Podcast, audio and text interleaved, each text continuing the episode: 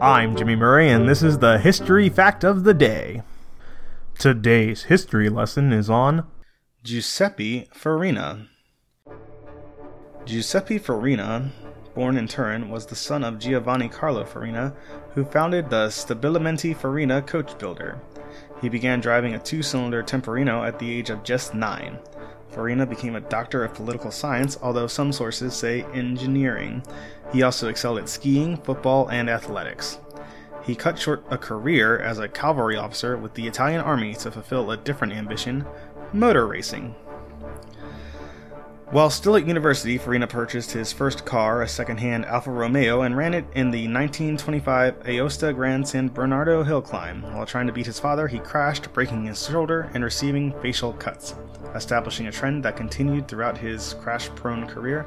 His father finished fourth. In 1938, the official Alfa Romeo team, Alfa Corse, returned to motorsport and Farina was a member. Driving the new Alfa Romeo 158 Voiturette in 1939, he won the Grand Prix d'Anvers, Coppa Ciano, and the Prix de Bern to become the Italian champion for the third year in succession. I'm Jimmy Murray. Thanks for listening to History Facts on the Kid Friendly Network. Music is by Kevin MacLeod. Executive producer Chris Kremitzos.